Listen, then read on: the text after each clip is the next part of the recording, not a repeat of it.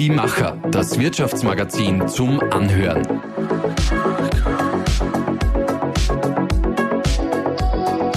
Und hier ist dein Host Katharina Anna Ecker. Mucksmäuschen laut. Hallo und herzlich willkommen zu einer neuen Macher-Podcast-Folge. Wir sind heute in Wien bei Markus Bürger. Herr Bürger ist Generalsekretär des Österreichischen Rats für nachhaltige Entwicklung und er wird uns heute über seine Tätigkeit dort und die Ziele dieses relativ jungen Rats erzählen. Ja, Herr Bürger, wir haben vorhin schon ein bisschen darüber gesprochen. Nachhaltigkeit ist ein sehr vielschichtiger Begriff. Es ist, finde ich, zu einem eher überstrapazierten Begriff oder auch Modewort geworden, das viel und gerne von Politikern, von Unternehmern und allgemein in der Gesellschaft tagtäglich verwendet wird. Den Begriff habe ich nachgelesen, den gibt es ja bereits seit über 300 Jahren. Aber wie lautet jetzt Ihre persönliche Definition von Nachhaltigkeit? Für mich bedeutet Nachhaltigkeit äh, zukunftsgerichtete Aktivitäten, sowohl in der Gesellschaft, ähm, Familie, im Bereich äh, der Wirtschaft, äh, äh, im Bereich natürlich der Politik, der Wissenschaft. Das heißt, nachhaltiges Arbeiten, nachhaltige Gesellschaft bedeutet für mich äh, zukunftsfähig, zukunftsorientiert zu arbeiten. Und dann kann man natürlich in die einzelnen Bereiche gehen, wie die Wirtschaft, wie die Unternehmen, wie die Gesellschaft, wie Familien, mhm. Äh, Umwelt, Klimaschutz und so weiter. Also es gibt für mich keine, keine die Definition schlechthin, mhm. sondern äh, ich versuche auch das Wort selbst äh, das mag jetzt vielleicht ein bisschen skurril klingen, aber äh, selbst wenig zu verwenden bis gar nicht mehr, weil es einfach schon überstrapaziert ist. Mhm. Und genau hier werden wir heute ein bisschen tiefer eintauchen, was nachhaltiges Wirtschaften bedeutet, äh, was nachhaltige Unternehmen eben auszeichnet. Ähm, meine erste Frage richtet sich gleich an Sie persönlich und Ihren Job, Ihre Tätigkeit als Generalsekretär des Österreichischen Rats für nachhaltige Entwicklung. Dieser Rat ist ja ein relativ junger Rat. Ich glaube, 2018 wurde er gegründet, ins Leben gerufen. Was waren so die Ziele damals und die Gedanken dahinter, diesen Rat eben ins Leben zu rufen? Ähm, das ist richtig. Der Rat ist im, ähm, Frühjahr 2018 gegründet worden als äh, gemeinnütziger Verein, der er immer noch ist. Das ist ganz, ganz wichtig. Wir sind äh, absolut überparteilich. Wir erhalten keine Spenden, äh, äh, sowohl von äh, politischen Organisationen als auch von größeren Organisationen.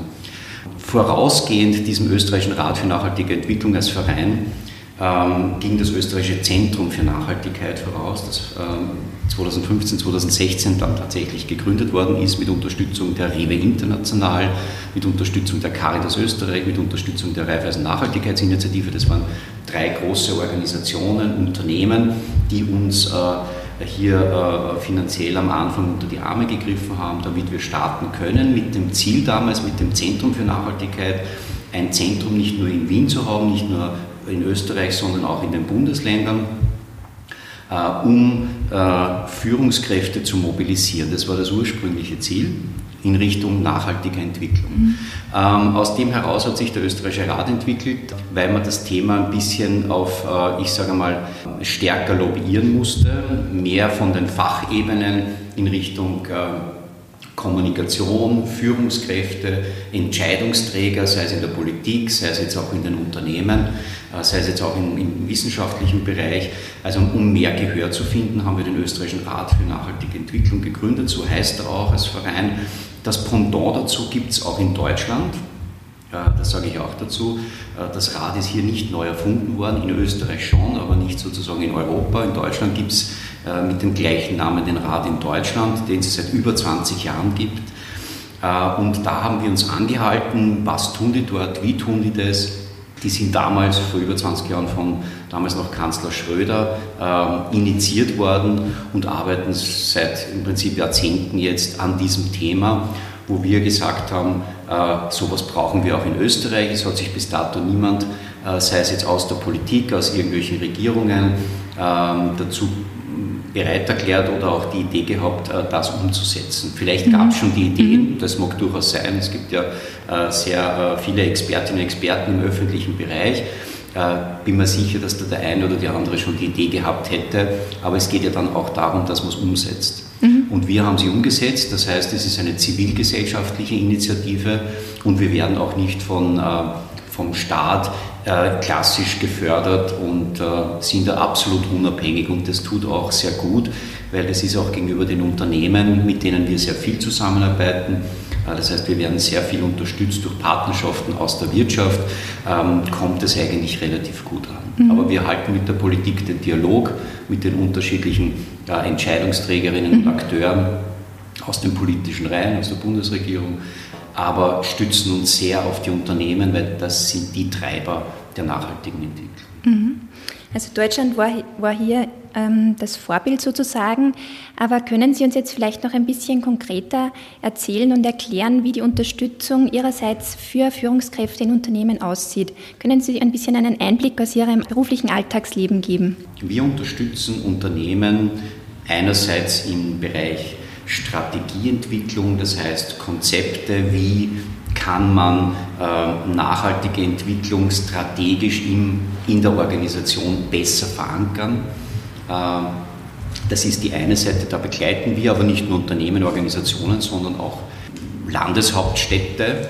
Und äh, uns geht es eigentlich um die Organisation letztendlich, dass wir bei den Führungskräften das Thema positionieren, weil es nur dann eine Durchdringung in der gesamten Organisation oder im Unternehmen oder in einem gewissen System hat, wenn das direkt ähm, aus, aus der Führungsebene von ganz oben, äh, wenn das Thema dort platziert ist und wenn auch das Mindset bei diesen Führungskräften äh, auch da ist, dann kann auch die Organisation besser damit umgehen, somit die Mitarbeiterinnen und die Mitarbeiter. Dann hat es auch wirklich Sinn und dann hat es auch einen sogenannten Maximum Impact, diese maximale Wirkung, die man erreichen mhm. möchte mit Aktivitäten in einer Organisation. Mhm. Das ist das eine. Die andere Säule sind ähm, Entwicklungsprojekte, äh, Projekte zum Thema wirtschaftliche Entwicklung, gesellschaftliche Entwicklung und Klimaschutz. Die Hörer können das nicht sehen, aber sie sehen einen Roller, mhm. ein Banner hinter mir, äh, die Allianz für Entwicklung und Klima eine Initiative, ein großes Projekt, mittlerweile eine eigene Organisation, zu dem komme ich vielleicht nachher noch, ja. Äh, wo wir uns eben um dieses Thema kümmern. Das heißt Drittmittelförderungen, äh, die wir äh, versuchen in Anspruch zu nehmen, um Projekte umzusetzen.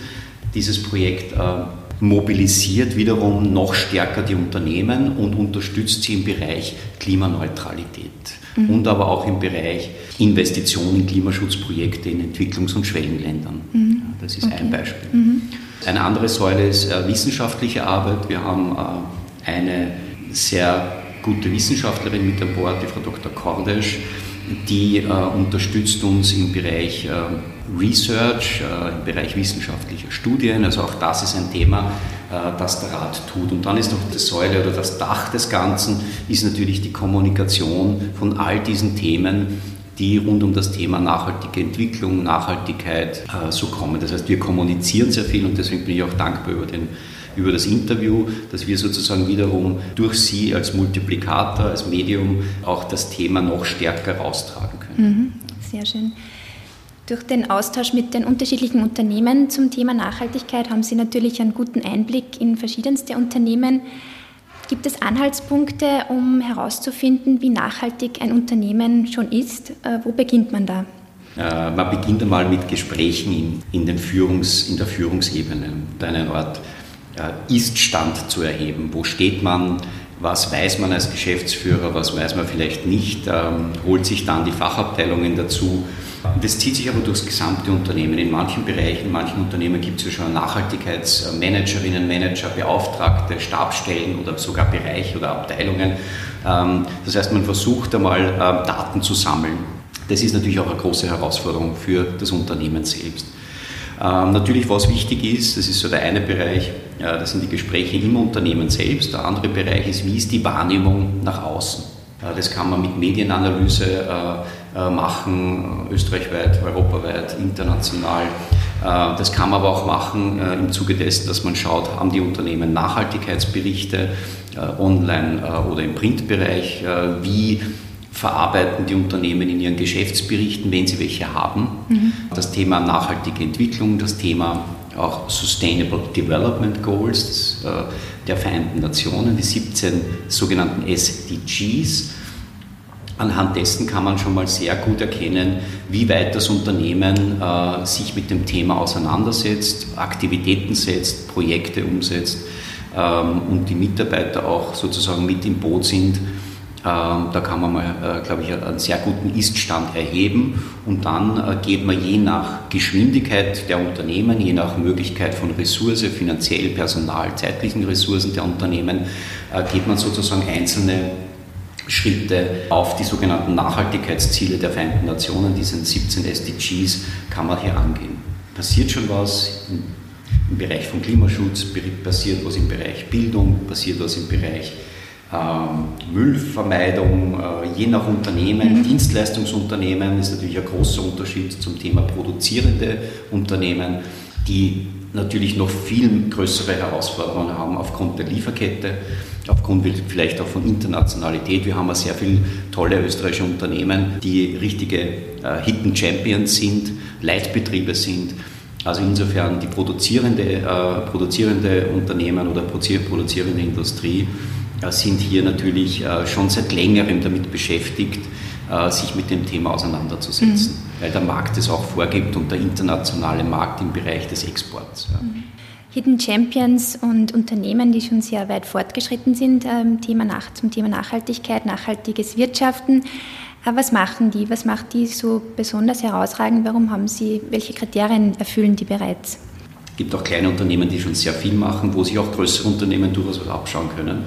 Aber die großen Unternehmen haben halt die Herausforderung, bleiben wir vielleicht bei produzierenden Unternehmen, die und das habe ich, glaube ich, gerade erwähnt, das ist das Thema Lieferkette. Das heißt, die müssen sich auch in Zukunft stärker um eine nachhaltige Lieferkette kümmern und müssen schauen, wie sich ihre Lieferantenbeziehungen auswirken auf das Produkt, dann letztendlich auch auf den Vertrieb des Produktes. Wie nimmt es der Konsument an? Ist es im Bereich B2C oder B2B? Und da ist eine große Herausforderung in Zukunft für die Unternehmen im Bereich nachhaltiger Lieferketten. In Deutschland ist ein Lieferkettengesetz verabschiedet worden, jetzt vor dem Sommer, äh, durch den äh, deutschen Entwicklungsminister Dr. Gerd Müller der äh, hier auch Frontrunner ist in Europa und man natürlich das äh, und hier die, die deutschen Unternehmen verantwortlich zeichnen, wenn ihre Lieferanten dieses Lieferkettengesetz nicht einhalten. Das heißt, man versucht jetzt Step by Step hier Rahmenbedingungen zu schaffen, damit äh, die Unternehmen, momentan sind es sehr große Unternehmen, sich um Themen wie Menschenrechte, Kinderarbeit und äh, Klimaschutz und viele andere Themen sich noch stärker auseinandersetzen und, und versuchen hier viel Transparenz zu zeigen und äh, äh, Prozesse zu optimieren. Mhm. Im Zusammenhang mit dem Begriff Nachhaltigkeit und Unternehmen taucht eben auch oft der Begriff Greenwashing auf. Können Sie uns vielleicht sagen, wo Ihrer Meinung nach das Greenwashing beginnt und wo es endet? Also ich muss äh, sagen, das Wort ähm, höre ich jetzt wieder mal äh, seit langem. Mhm. Wir haben mit dem Thema Greenwashing, ähm, und das ist gut so, so gut wie gar nichts zu tun. Das heißt, das Thema Greenwashing war eine Zeit lang ein Thema. Ich kann es auch zum Teil verstehen, weil man natürlich das Thema Nachhaltigkeit genommen hat um nach außen hin auch sich gut darzustellen und das soll man auch tun. Mittlerweile haben Unternehmen, die vielleicht noch nicht so viel vor einigen Jahren umgesetzt haben zum Thema nachhaltige Entwicklung, nach außen vielleicht mehr kommuniziert äh, oder die Wahrnehmung war eine größere, als man vielleicht in den Organisationen gemacht hat. Mhm. Ich glaube aber nicht, dass das ein, Fehler war der Unternehmungen. Es wird sicher, es gibt immer schwarze Schafe, aber ich glaube, da gab es nicht sehr viele. Und ich denke, dass die Unternehmen, die schon vor Jahren begonnen haben, sich damit auseinanderzusetzen, noch viel mehr kommunizieren sollten zu dem Thema. Und meiner Ansicht nach ist, äh, also hier, was ich in Österreich merke, auch was ich in Deutschland merke, auch was ich in anderen Ländern merke, ähm, momentan das Thema Greenwashing kein Thema. Ja, mhm. das wird vielleicht äh, bei dem einen oder anderen mal, mal aufpoppen und auftauchen wir setzen uns mit dem Thema überhaupt nicht auseinander, weil es kein Thema momentan ist, mhm. ja, weil es hier keine Probleme, Herausforderungen gibt und wir das auch nicht so wahrnehmen. Mhm. Dann frage ich jetzt noch einmal umgekehrt, wann können sich Unternehmer als wirklich als nachhaltiges Unternehmen bezeichnen?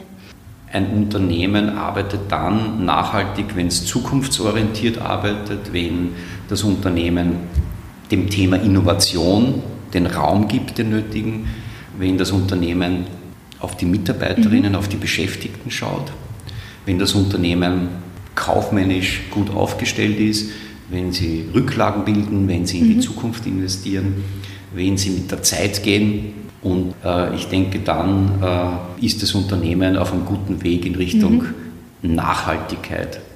Mhm. Was würden Sie sagen, welche typischen Barrieren gibt es innerhalb eines Unternehmens bei der Umsetzung von Nachhaltigkeitsaktivitäten? Ein Stolperstein könnte sein, wenn sich die Führungsebene äh, und Führungskräfte nicht mit dem Thema auseinandersetzen. Dann hat es, wie gesagt, keine Durchdringung, dann kommt es auch nicht bei den Mitarbeitern an. Und da ist der Stolperstein, äh, dass dann die Mitarbeiter, wenn einer eine Idee hat in, der Führungsebene, andere unterstützen das vielleicht nur peripher oder nur ein bisschen, dann ähm, wird man auch die Mitarbeiter nicht ins Boot bekommen. Und man braucht aber jede Abteilung, jeden Bereich in einem Unternehmen, sei es groß, sei es klein, mit im Boot, damit man nachhaltige Entwicklung leben kann und äh, man das Unternehmen auch ein bisschen sozusagen umstellen kann, wo kann man Einsparungen treffen, wo kann man reduzieren, wo kann man vielleicht äh, nicht reduzieren und äh, gleicht es vielleicht mit einem Klimaschutzprojekt aus. Äh, also ich denke, dass das ganz wichtig, der größte Stolperstein ist eigentlich das Mindset. Mhm. Ja, wenn man noch ein bisschen sozusagen auf die Makroebene geht. Also wenn das Mindset äh, nicht da ist bei jedem Einzelnen im mhm. Unternehmen, dann tut sich ein Unternehmen schwer, auch hier ordentliche Konzepte und Strategien zu entwickeln, die in die Geschäftsstrategie ja integriert sein sollten. Mhm. Es soll ja, Nachhaltigkeit muss ein integraler Bestandteil sein eines jeden Geschäftsmodells und äh, und da braucht es ein Mindset und das ist der größte Stolperstein. Mhm. Und dann gibt es wahrscheinlich tausend kleinere Stolpersteine mhm. noch auf dem Weg dorthin. Aber wie schafft man das als Führungskraft, dass man quasi das Mindset der Mitarbeiter oder den Willen der Mitarbeiter oder das Thema einfach, dass man das in die Köpfe der Mitarbeiter bringt? Ich glaube, dass man, äh, und ich bin nicht nur glauben, sondern ich bin davon überzeugt, dass man als, als Führungskraft äh, die Qualitäten dann auch hat und mitbringt, seine Mitarbeiter dahingehend zu schulen, zu mhm. bilden, zu informieren und sie ins Boot zu holen. Das ist, glaube ich, das Wichtigste und ihnen auch die Möglichkeit geben, selbst Projekte und Initiativen im Unternehmen zu starten. Und mhm. wenn es nur in der Kantine ist ja, und schauen, dass man ein, vielleicht ein bisschen unser, unser Essen umstellt, also einen Transformationsprozess anzuregen in all den Bereichen, mhm. sei es vom Controlling bis zur Produktion, bis hin äh, zum Marketing, bis hin zu ähm, ja, allen, allen Bereichen, die mir in einer Organisation wichtig sind, kann man das Thema implementieren. Und da hat halt jeder Bereich und die ausgebildeten äh, Mitarbeiterinnen und Mitarbeitern äh, immer unterschiedliche Zugänge. Äh, der Controller wird wahrscheinlich einen anderen Zugang haben zum Thema Nachhaltigkeit als die Marketing- oder die PR-Abteilung in einem mhm. Unternehmen. Mhm. Aber jeder kann in seinem Bereich, in seinem Arbeitsumfeld sicher nachhaltigere Aktivitäten starten. Mhm. Die müssen nicht immer äh, dieselben sein. Mhm. Äh, Aktivitäten, Innovation, Stichwort, ähm, sehr gute Überleitung. Wir haben jetzt äh, sehr anstrengende eineinhalb Jahre hinter uns, also sei es gesellschaftlich, gesundheitlich, natürlich auch wirtschaftlich. Die Corona-Krise hat ja zum Teil bestehende wirtschaftliche Trends beschleunigt, also Stichwort Digitalisierung. Aber wie schaut es da jetzt äh, im Punkt Nachhaltigkeit aus? Würden Sie sagen, Corona-Krise ist eher eine Bremse oder ein Beschleuniger gewesen für eine regenerative Wirtschaft? Also es hat ein bisschen bereinigt, würde ich mal sagen. Es mhm. ist, es ist ähm, einiges von beiden, das Sie jetzt genannt haben, sowohl gebremst als auch äh, Innovationsprozesse wurden gestartet, äh, Menschen wurden kreativ, äh, Unternehmen wurden kreativ, Organisationen wurden kreativ. Ich bin aber der Meinung, ich sehe prinzipiell immer das Glas halb voll. Und ich sehe äh, natürlich Probleme, die man lösen muss. Äh, ich sehe aber äh, umso stärker die Chancen und die Herausforderungen, die uns so eine Krise jetzt gebracht hat. Ich glaube, wir sind da noch in irgendeiner Form mittendrin. Ich habe ähm, vorhin gerade einen Artikel gelesen, dass äh, beispielsweise, wenn man jetzt ein bisschen von der Wirtschaft, von den Unternehmen weggeht, dass sich ähm, Haushalte, die aus mehreren Personen bestehen, also Familien, sich schneller holen äh, im privaten Umfeld, im Haushalt, Haushaltsbudget, als dass es Singles tun. Ja. Mhm. Hat auch einen Grund, dass man natürlich in der Gemeinschaft, äh, gemeinsam ist man stärker sozusagen, gemeinsam kann man mehr erreichen.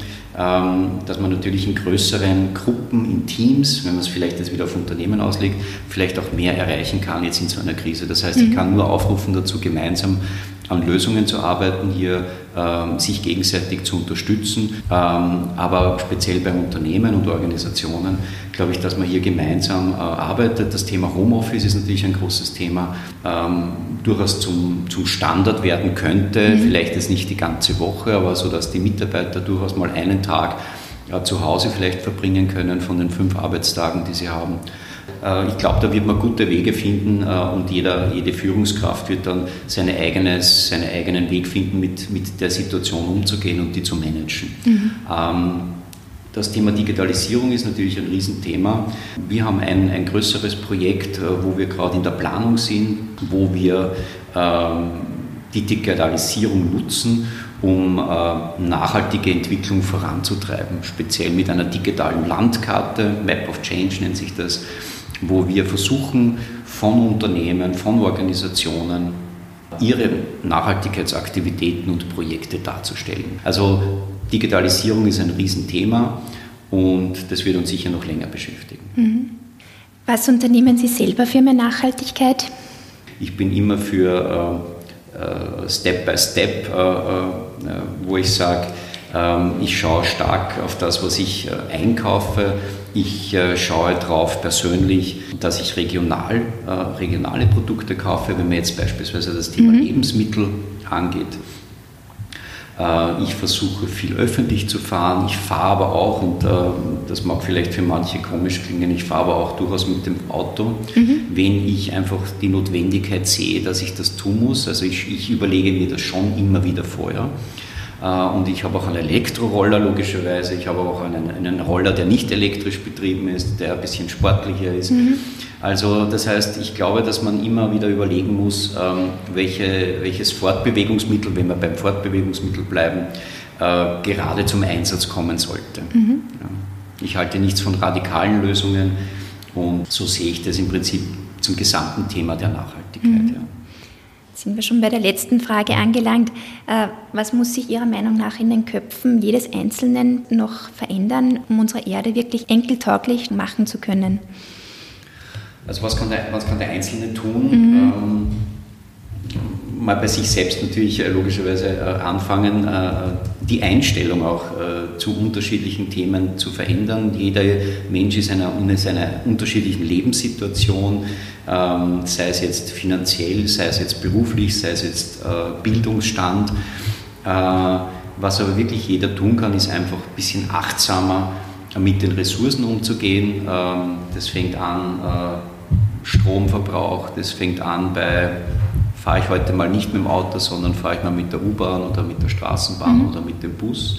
Es gibt viele Familien, die drei Autos haben, also da kann man sicher reduzieren. Ja, und äh, da startet man halt, dass man mal eines sozusagen abgibt, wieder verkauft und äh, versucht halt da auch ein bisschen achtsamer und sorgsamer auch damit umzugehen. Das Thema Klimaschutz ist natürlich äh, ein, ein, ein Riesenthema. Wenn wir regionale Produkte kaufen, dann, dann brauchen wir nicht so viel exportieren, dann kommen nicht so viele LKWs, dann kommen nicht so viele Flugzeuge.